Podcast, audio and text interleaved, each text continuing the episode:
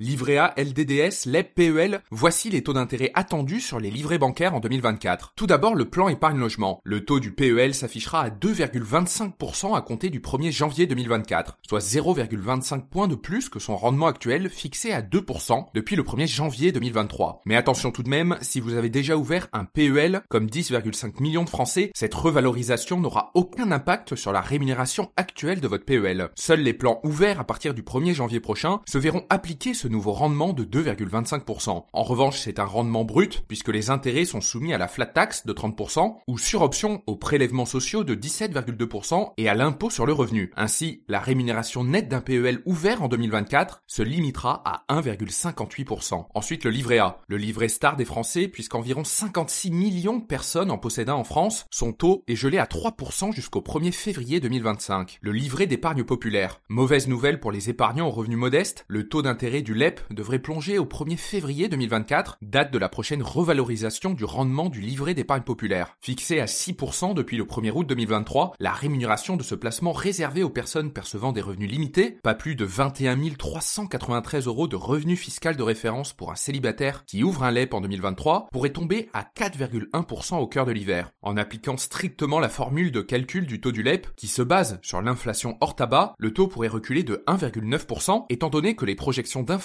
sont à la baisse sur les prochains mois. En revanche, la Banque de France peut décider de donner un coup de pouce à la rémunération du LEP et d'atténuer la chute de son taux. Réponse définitive en début d'année. Enfin, le livret de développement durable et solidaire sera tout comme le livret A, bloqué à 3% jusqu'au 1er février 2025. Et notez que ce podcast est soutenu par Quorum l'épargne.